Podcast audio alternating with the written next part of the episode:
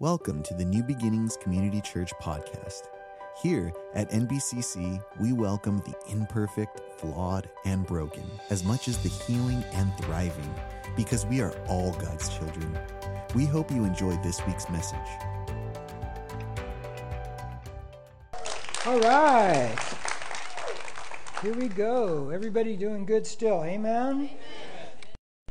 Well, today we're going to continue on in our series. And if you're with us uh, for the first time today, hey, great. We just hope it's not your last time with us. I'm Jim Del Campo.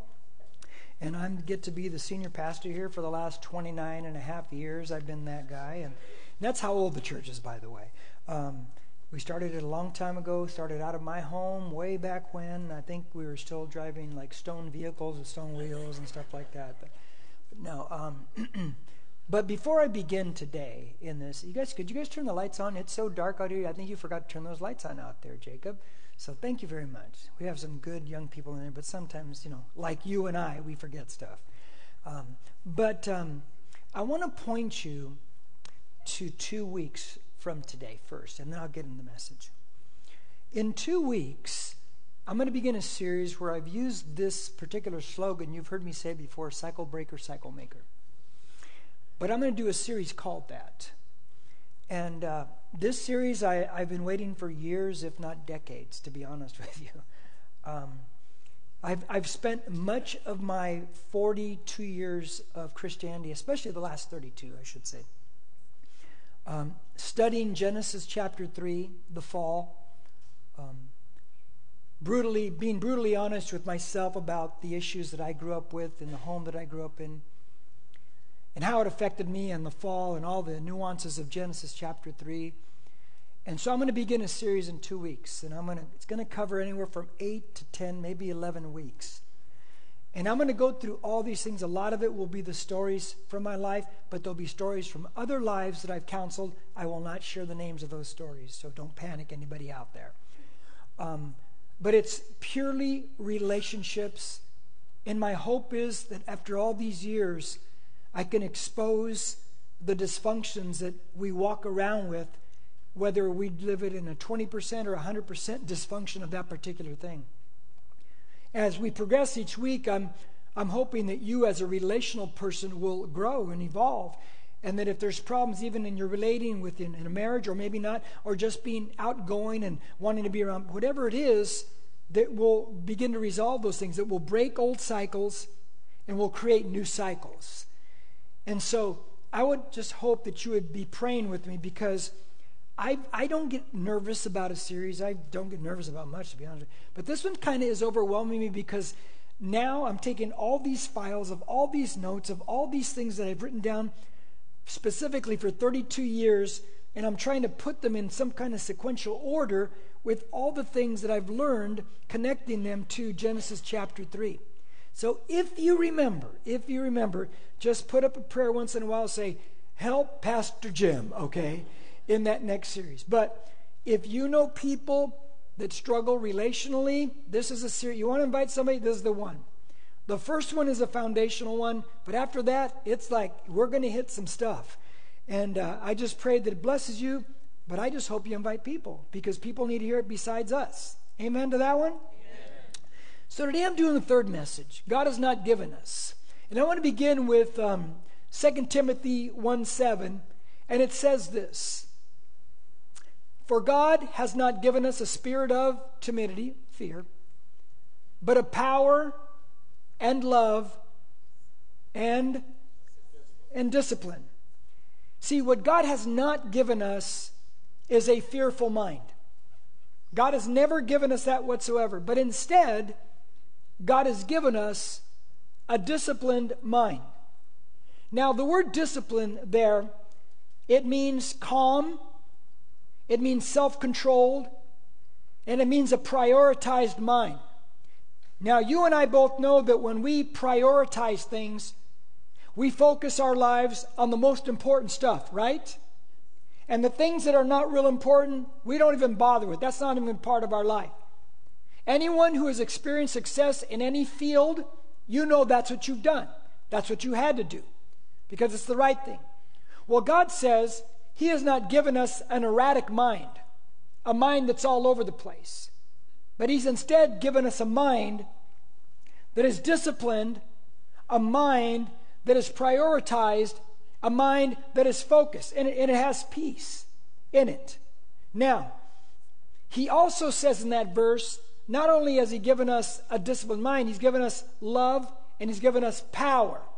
Now, we'll cover that more a little later, but I'll, let me shoot you to love right now in 1 John 4:18. This was Paul speaking the first one. Now, here comes John, one of the disciples, eyewitness to the crucifixion, eyewitness to the resurrected Christ. Paul, who wrote the first one, had an experience with the resurrected Christ. These are eyewitness people to the resurrected Jesus Christ. Now, notice what John writes. He says in 1 John 4:18, "There is no fear in love." Now, notice, there's no, zero, nada, zilch. There's no fear in love. And we know that God loves us, right? There's no fear in love. But perfect love casts out fear. Because fear involves punishment. That's a big phrase right there, Paul, uh, John writes. And the one who fears is not perfected in, in love. Now, what's interesting is when John says perfect love. Now, the word perfect is the idea of mature. It's a developing, it's a growing maturity of love that you're going more and more in the understanding and the experience of God's love. I find that interesting because it coincides with what we call the Sermon on the Mount, the Beatitudes, where Jesus says, Be perfect as your heavenly Father is perfect. It's the same idea maturity. We're to mature, we're to grow. So it's, an, it's a direction that you and I are to be growing in and walking in. It's a goal. We're to mature in love. We're to grow in love. And as we mature in the love of God, guess what? That casts out fear out of our lives. Make sense? He says that fear, and this is why it's important, because fear involves punishment. What does that mean? Well, have you ever noticed that when we are afraid, we kind of think that something bad is going to happen? Like something's coming our way? Like, oh no? That's what fear does. Fear always leads to, oh no, something bad is going to come my way. There's something going to happen. And that is paralyzing, my friends. That is very paralyzing in our life. But I'm just one who I, I think from reading the scriptures, I can understand Satan's attacks and his, and, his, and his actions. That when he hears things like, God has not given us a spirit of fear, that we're not to fear, I think Satan comes along and says, Well, we'll just see about that. We'll just see about that. Let's see how much fear I can put in their lives. Let's see how many Christians I can get to walk around with, oh no, and be afraid of certain things. Now, I'll be honest with you, and you'll probably hear this in the next series. I used to tell myself, I'm not afraid of anything, I'm not afraid of anything. And then when I started to have to deal with myself and be honest with what I really felt, you know, and things were uncorking in my mid 30s, you know, you, when you finally start looking at yourself, I finally had to admit I was afraid of a lot of things. But I just pretended to myself that I wasn't. Now, fear. As you know, this series was going to be called The Other Side of COVID and all the ways that COVID and all the things coming at us, in my strong opinion, and I don't think I'm wrong, it tried to disable, it tried to destroy the church of Jesus Christ. Any amens? And I've covered the fact that they muzzled us, less talking, no communication, no sharing faith, that we are God's voice. And last week we talked about the distancing, yet we're called to fellowship, we're called to come together. Many churches did not survive uh, COVID, and they didn't. They didn't make it through, they, they were destroyed. And I think Satan sat there and go, I'm going to use this thing. But today we're going to talk about the fear part. Because the way that they kept the muzzles on us and the way that they kept us apart from each other is they use fear. Would you agree? And it's still coming at us now. It's coming at us. It's coming at us full bore again. I'm not here to debate COVID with you. You want to wear a mask? Great. You don't? Great. Don't matter to me. You want to get a vaccine? Great. You don't want to get it? Great. It's not my business. It's whatever you want to do. I'm an American. So you're an American. We're free to choose. Any amens? At least that's what I used to think, right? That's your, it's your deal, not mine. But they've, they've, they've instilled fear. My daughter, she goes into a store where she buys the necessary products for her to do her business, and the girl behind the counter, and this is after masks became optional and people in the store know masks and that. My daughter's gone in that store so many times, And the clerk behind the counter, my daughter's not wearing a mask. You know, she's a Del Campo. No, I'm just joking. But the girl behind the counter looks at her and questions her on why she's not wearing a mask. And then she tells my daughter this So you want to kill me and my family then? And I thought, Are we going nuts? Are we just going crazy? And I told you two weeks ago what some lady told my wife, right? Remember that one? How many weren't here to hear that two weeks ago? Well, you should have been here. Sorry about that one. Can't spend time. The AV room tells me I take too long when I'm preaching. Now, so. The, so, I want you to hear my heart before I get into this message. The devil has two strengths that I, that I know operate and he uses them lies and fear. And if he can get me to believe a lie, and by the way, we all believe lies, and don't tell me you don't, we all do. You're fallen and we're growing and we're maturing in Christ. There are things that we look out look at incorrectly in life still. And we're growing. Any amens? But he uses and he plays on the lies. And he uses them to inject fear into our life, to paralyze us, to stunt us from experiencing everything God has for us. Look, I'm older now. I'm not the young guy I once was. I'm not that old, though, okay? But I know a few things, and I've experienced a few things. And I've watched for decades now because we live in a, guys, we're in a fallen world. And this is not the worst it's ever, it's been worse in history. Periodically gets bad. But I've never seen lies and lies being pushed forth by journalists and, and politicians like I'm watching in my lifetime. It's incredible. It's just incredible. I've never seen and what I mean by that, they'll take a little bit of truth like Satan does, like he did in the desert, and they'll twist it, and they'll turn it, and they'll bend it, and they'll add to it, and they'll do this and do that. Look, I've always known that some Christian leaders do not like to be interviewed through different shows on TV because they'll ask them questions, they'll give answers, but then they'll take that tape, cut it up, and they'll ask this question with the, the answer the Christian did not give to make them look stupid. And I know that happens. I've already known that. So you can't trust it. But I've never seen it like today. And so all these lies coming at us, all these twistings, and they're designed to one thing. And, and it's, if you just, please, for the first time, just open your eyes. It's designed to make you fear. And they want you to think the way they want you to think. But I say we're to think like this. You know, and I know I'm preaching to the choir mostly. This is our worldview. That's a fallen world, guys. This is our worldview. It's a godly worldview. And we're not to walk in the lies, and we're not to walk in fear. God has not given us a spirit of fear, but a power, love, and a clear, prioritized mind. Amen? Let's go to lunch. I'm so done. No, I'm just joking. I got a long way to go. So let's get to the key verse. Do you guys mind if I just read the key verse and phrase? I've, I've spoken enough about it because next week I'm going to expand a lot. Can I just read it and say the phrase and move on? Is that okay? Because I got a lot to say. Okay, Matthew 16, 18. I need you to read it. One, two, three, go.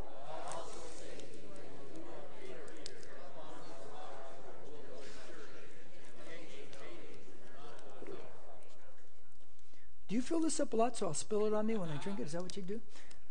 So, we already know what that means. I'll cover more next week, but our tagline is this. Say with me. One, two, three. How to live with effective faith in a, in a defective world.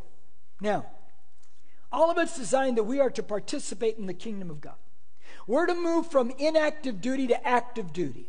We're to participate with other believers. We're to get involved. We're to serve. Otherwise, the gates of hell are pushing us back. And that shouldn't be so. So, first they gagged us, then they distance us. And now they, and then with all that, they use fear as a catalyst to keep us in place. Shut up, isolate, and that's what you're going to do.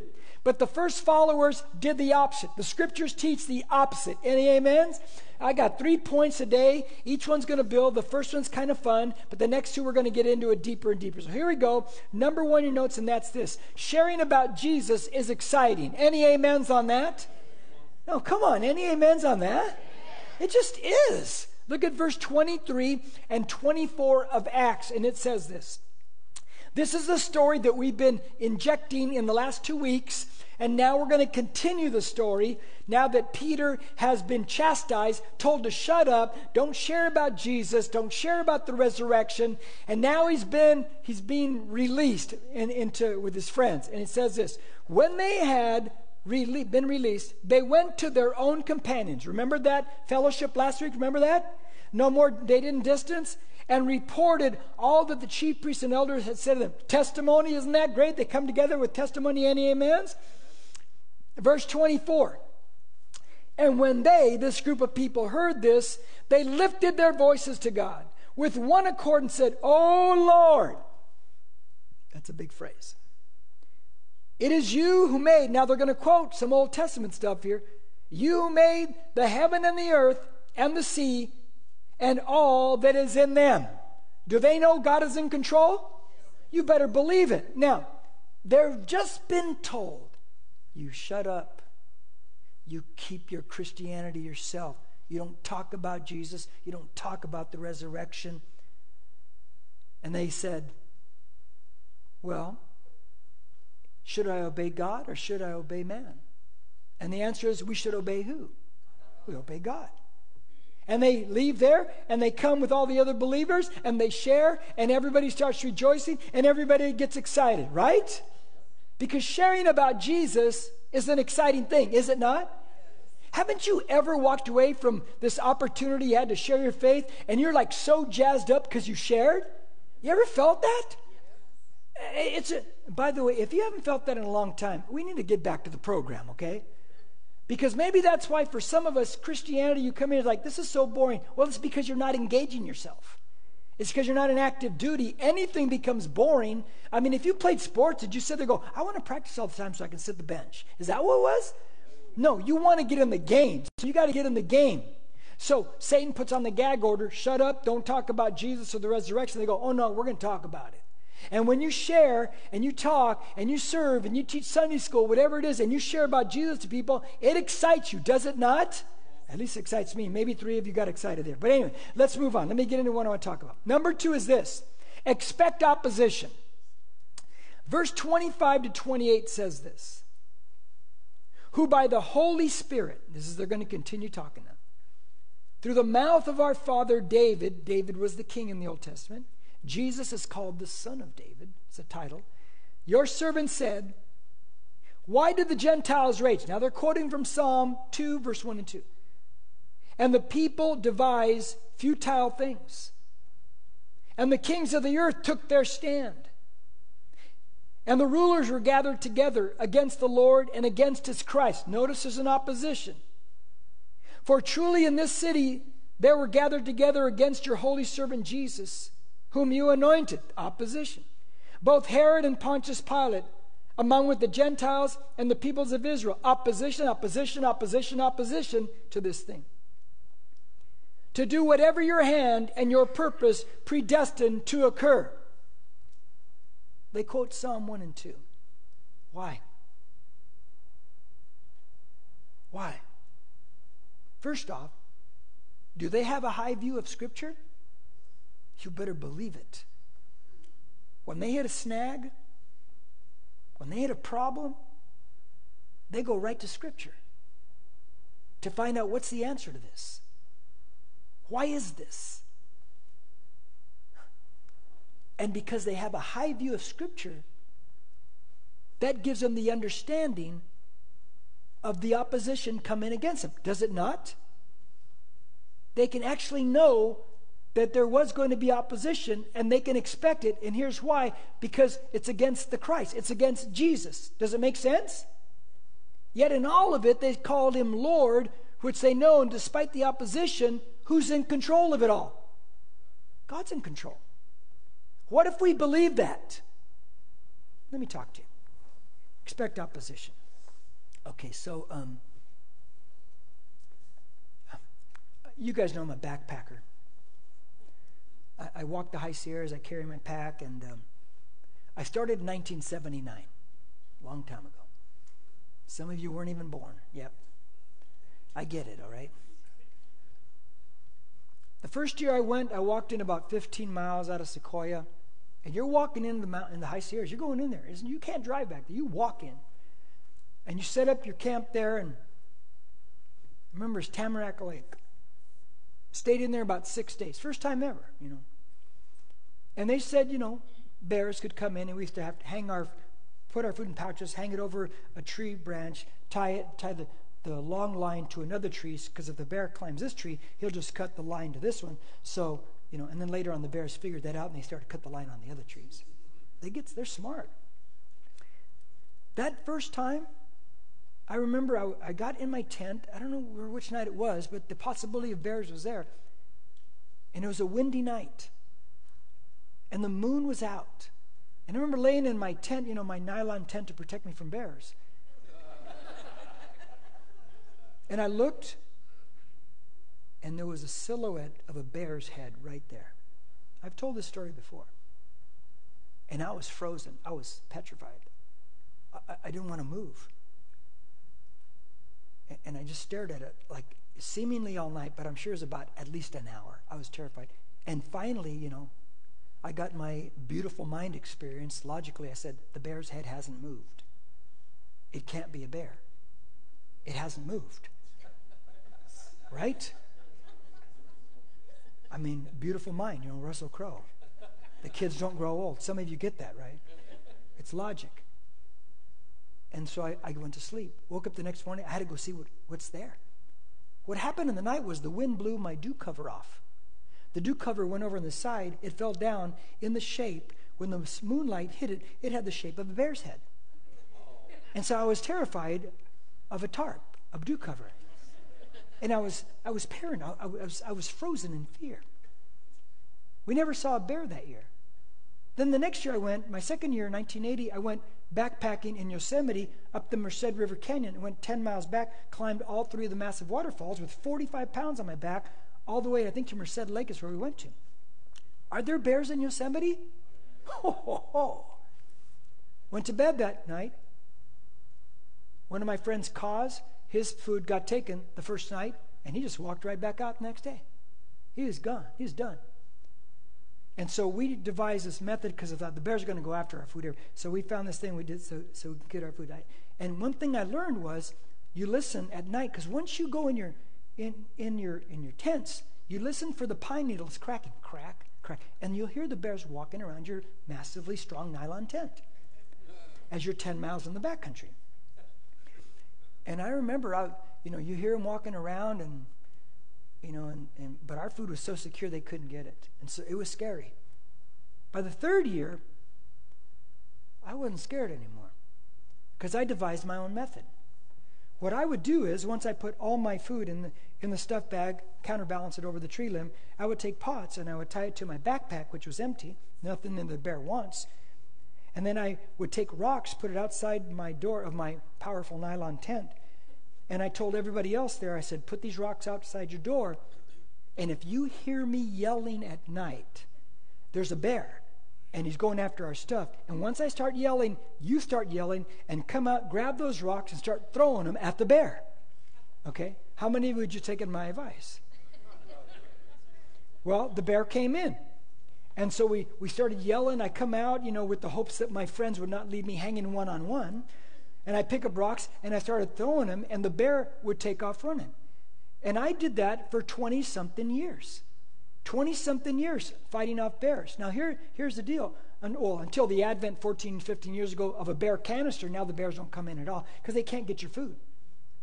But for all those 20 something years, I relied on a few things. First off, I relied on yelling, my voice. God gave us a voice, right? To speak the word of God, right? I relied on everybody come out of your tents at the same time as a fellowship. Let's come together and drive that ugly guy back, okay? So, fellowship, we come together in one unit. Are we not the church? We have a purpose and a reason to come together, any amens on that? So we all came together. But I also had rocks. My rocks, what are the rocks? That's the power, baby. Has God given us the Holy Spirit? Any amens? And we had the rocks, throw them at the bear. And every time the bear come in, we'd shout, have a voice, fellowship come together, and we'd use our power, and we'd throw those rocks at the bear. And that bear would take off every time for 20 something years, my friend. 20 something. But here's what I grew to expect Every year, I knew the bears were going to come after us and come after our food. Every year, I knew it was coming. But every year, were we ready for them? Because I knew they were coming into the camp. And I knew they're trying to get what was mine. And I'd get everybody ready. When that bear comes, and by the way, if you've never stood up next to a bear in the back country in the middle of the night in the dark with a flashlight, he's about this, he's about as tall as me. Just so you know. So it is a scary thing if you're not used to it. So when I see a bear and I go like this, they just, no, I'm just joking. but I used every weapon against it that I had, but I expected the opposition. Listen. Listen. I think we've been paralyzed with fear too long. We've been told to shut up for too long. You don't share Jesus. You don't talk about it. You could lose your job. Right? Well, there's a free country. But we have the power. And we have the fellowship. And we have the voice, like John the Baptist said, I'm a voice of one crying in the wilderness. And we have the love of God. We cast it off for love for people. But we need to expect opposition, right? See, here's what I think a problem is that when we get opposition, we think, I'm not going to share anymore. What? You should expect up. Watch, watch this, watch this. Put this verse up there. Watch what Jesus said. Watch, notice that there's, I wish I would have backed up to verse 17, but I didn't. But I'll tell you verse 17 says. It says, And you will even be brought before governors and kings for my sake. Is that government? Interesting, huh? That's very interesting. Jesus said that for my sake, as a testimony to them and to the Gentiles. Gentiles are the non believer, basically. But when they hand you over, and by the way, verse 17 talked about religious religion organizations that come against the Christian. Just because it's a religion doesn't mean it's personal relationship with Jesus Christ. You guys got that, right? But when they hand you over, do not worry about how or what you are to say. For it will be given you in that hour what you are to say. Now, watch this. For it is not you who speak, but it is the Spirit, capital S, Holy Spirit, of your Father who speaks in you. Whoa, wait a minute here. So here's what he's saying. Here's what Jesus said Will you and I be put on the spot and have to defend our faith at times? Yes, it's going to happen. Unless no one knows you're a Christian and you like it that way, you'll never have to defend it.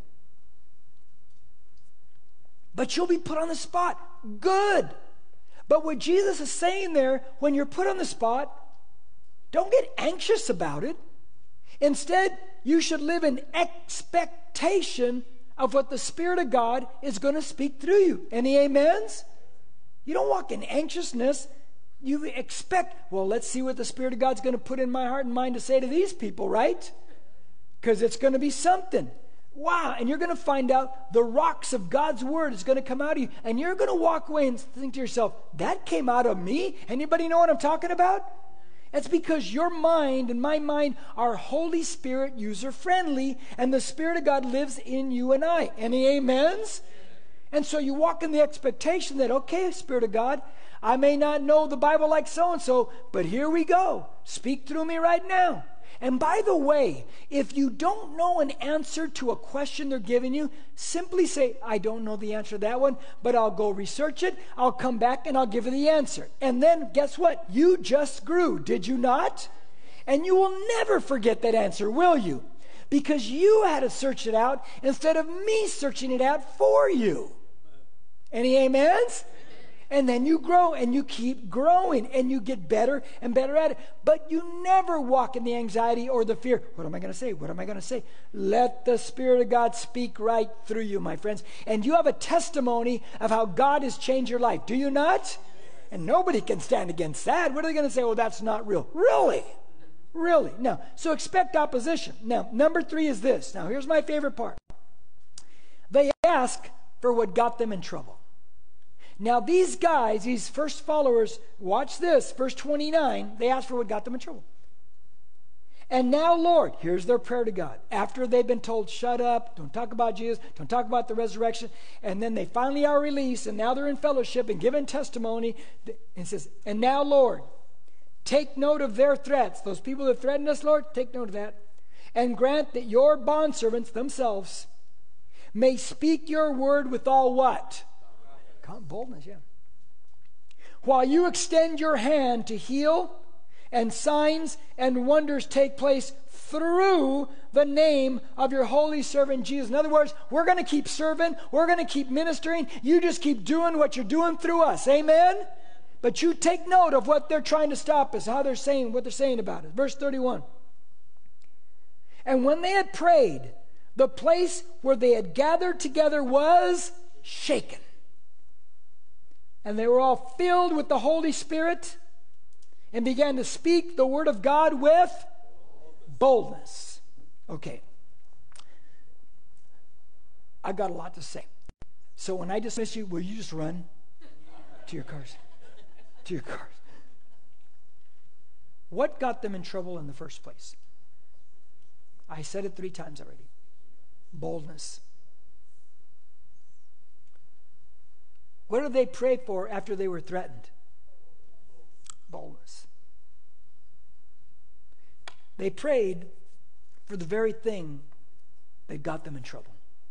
Have you ever thought about that? Here's the reality of our lives, though. The first followers of Christ, they prayed for boldness. What do we pray for? Protection. Oh God, put a dome around me. Protect me with three foot clear glass so no one can hurt me. And I'm not saying not to pray for protection. But we focus on the protection part instead of the bold part. Am I right? I got all these scribblings here that I wrote. It's a dangerous thing for a preacher to look over his note too many times. But remember in Rocky 3?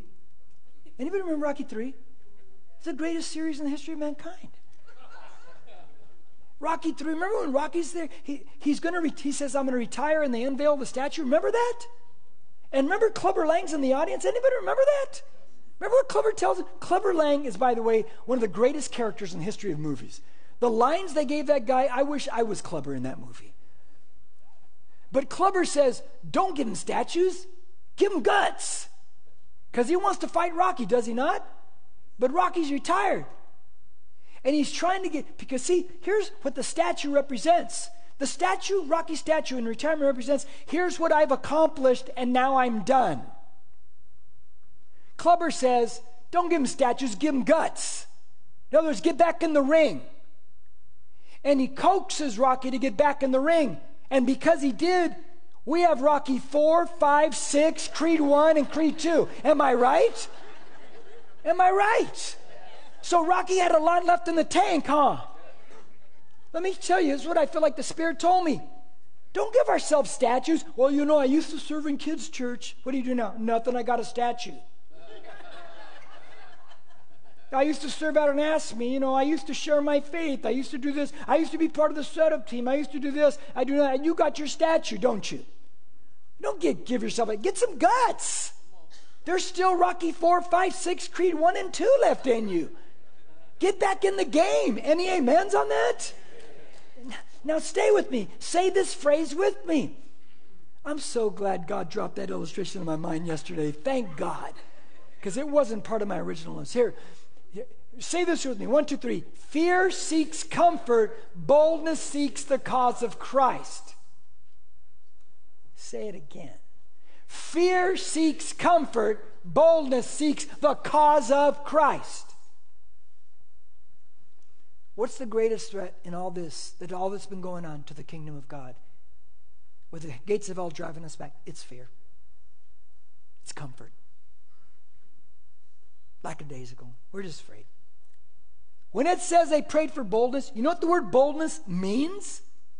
It means literally to tell it all. They're saying, Holy Spirit, give us the boldness, the ability to tell it all, to not back down, but to share our faith. Here's the big question Why were they unafraid to stand up and share the truth of God's word in a culture that pushed hard back against them, like ours does. Why were they unafraid? I'll tell you why. A couple reasons in there. First off, they prayed for boldness. Let me be honest, you can't work up boldness. You got to pray for it. Follow me? You got to pray for it all the time. You can't work it up, you got to pray for it. But the second thing, don't miss it in the story there of the first followers. They were filled with the Holy Spirit's power. Did you catch that? God has not given us a spirit of fear, but of power. Dunamis, dynamite. Same word of Acts chapter 1, verse 8. But you shall receive power when the Holy Spirit comes upon you. Let me share some. Listen closely. Those of us who are so complacent in our faith.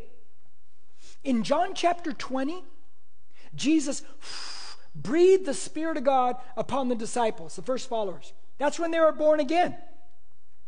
Some almost 50 days later, on Acts chapter 1, they already had the Holy Spirit, but now the Holy Spirit, said, Jesus said, wait for the power. And the power of the Spirit came upon them in Acts chapter 1.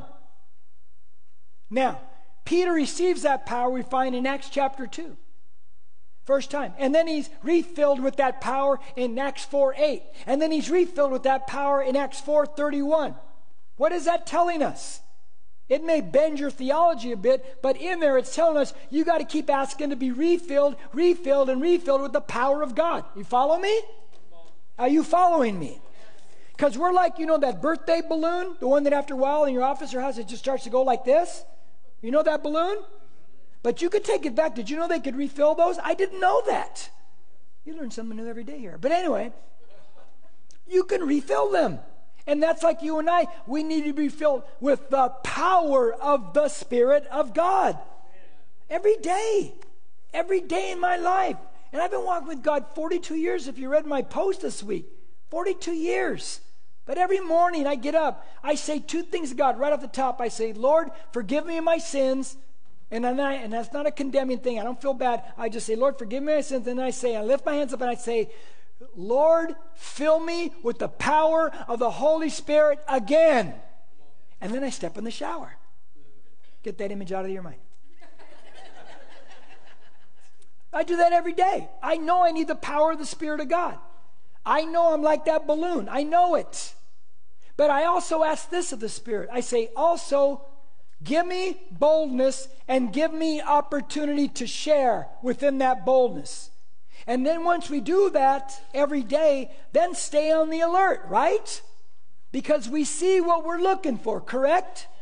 If you go to the supermarket and you just want ice cream, what's the only thing you see? It's all you see. But if you sit there and you're looking at humanity as lost, and you've asked God to fill you with the Spirit and say, Give me boldness and give me opportunity, man, you're looking for the on ramp, are you not? You're looking for the moment when here it is. Somebody's asking a question. Somebody's saying something. I'm going to here I go. And you won't be afraid. You'll expect the opposition, but you'll know that the Spirit of God is speaking through you. Listen, listen. I got I to close up because oh my gosh, what time is it? I got to close fast. I'm so sorry. I can't do my last illustration. But I heard this on the radio, and this is how ridiculous our culture is it's there are so many things so upside down. I'm going to share something in one, two, three, four weeks that I hope you listen to me in that next series because this is really troubling me, but we'll get there. Here's what the radio ad said it was about COVID. Now that, this was like three weeks ago, now that things are getting back to normal, our fears haven't disappeared, they've evolved. I heard that and I go, in my car, I go, shut up. I reject that. My fears evolve. Have you read 2 Timothy 1 7? Do you know what God says? I reject stuff like that. I'm not going to walk in fear. I'm not going to walk in what they say. Now, listen, I, I just got to close it up. I, I got to close it up. Oh, it just frustrates because I'd like to say this. Let me just finish this way. Okay. Go back to Timothy 1 7. God has not given us a spirit of fear. He hasn't given you fear. Anytime you feel fear, it's not of God. Not of God. But He has given you a spirit of power, the power of the infilling of the Spirit of God, if you ask for it. And ask for to be refilled with the power of the Spirit every day. He's giving you power, He's giving you the rocks, man. Love. The more you grow in God, the more you know God loves you in spite of your flaws, in spite of that sin you committed this past week. God loves you. And that perfect maturing love that you're growing in casts out all fear, right? Then he gives you a sound mind, disciplined mind, not erratic, but a prioritized spiritual, biblical mind. When I hear certain things said, I think to myself, not biblical. When the journalist says that, I go, not biblical. Politician says that, not biblical. Not biblical. It's not in your notes, but it's like this.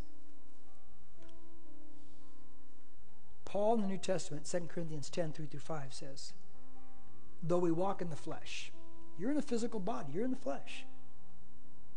Though we walk in the flesh, we do not war according to the flesh. You cannot fight spirit with flesh, right? And it's a spiritual battle. All these people spreading all the lies and trying to twist your brain, get you. They don't know they're controlled by the God of this world.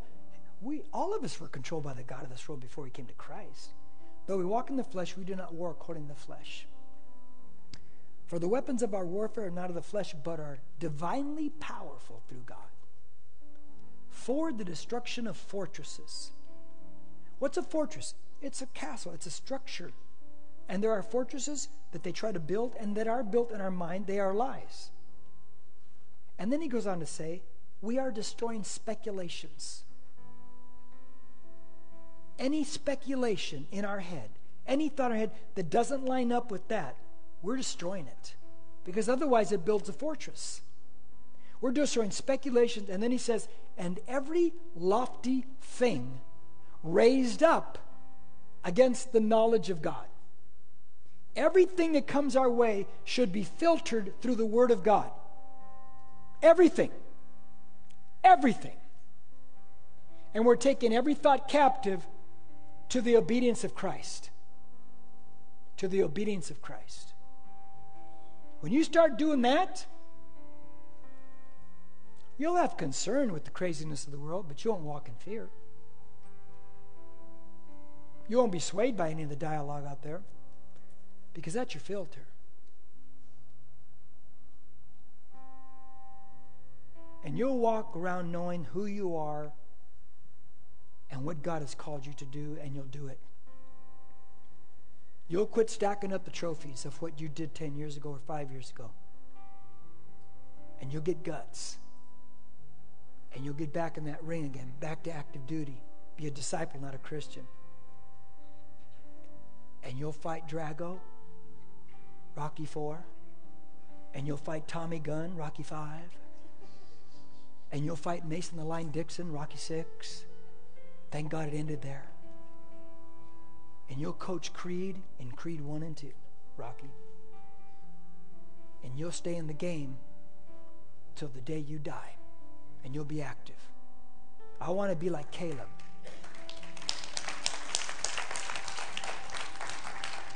I want to be like Caleb. When they got to the promised land, the guy's 80. And they said, You got, you got, we, Trish, you love this illustration. I know you love this. I always say, You've been here for 20 something years. You know, I love this illustration. They say, You want this? We got a retirement place here on the beach on the Mediterranean. And Jim Del Campos paraphrases like he goes, Caleb says, I don't need no thinking cottage on the beach. It's a Trophy. He goes, See that hill over there? I want that. Because there's giants up there. And I'm just as strong now as when I left Egypt. And I want to go kill some more giants. I got guts. I don't need statues. I'm not afraid. I'm going to stay in the game. God has not given us a spirit of fear, but a power and love and a sound mind. Amen? And stand there with me because I got to get you out of here. Make sense? Did everything make sense? Okay, but the real question is will you do something about it, though? That's the real question. Um, I just got to pray and let you guys go. And once I pray, remember you can drop a physical offering there. You can exit through any door, don't matter. Our prayer team will be over here to my left or right for any prayer needs you have. Other than that, I think we're good. So let's pray. Father, uh, we need to get back in active duty. We need to get guts again. Walk in the power of the Spirit again. Get out of our complacency. Do something. But walk around with no fear. Because God has not given us a spirit of fear, but of power, love, and of a sound mind. Those first followers faced things that you and I will never face. And they faced it with boldness. In a Roman Empire, was clamping down hard on Christianity. But Christianity couldn't be stopped. You know, I know why? Because now a cross hangs at the entrance of the Colosseum in Rome. Who won? Who won? Jesus did. In Jesus' name we pray, and we all said, Amen. God bless you guys. We'll see you later. See you next time. If you need prayer or dedicated your life to Christ, please reach out to us on our social media on Facebook and Instagram at NBCC Norco or email us at hello at nbcc.com. Thank you for listening. Don't forget to share and subscribe to this podcast.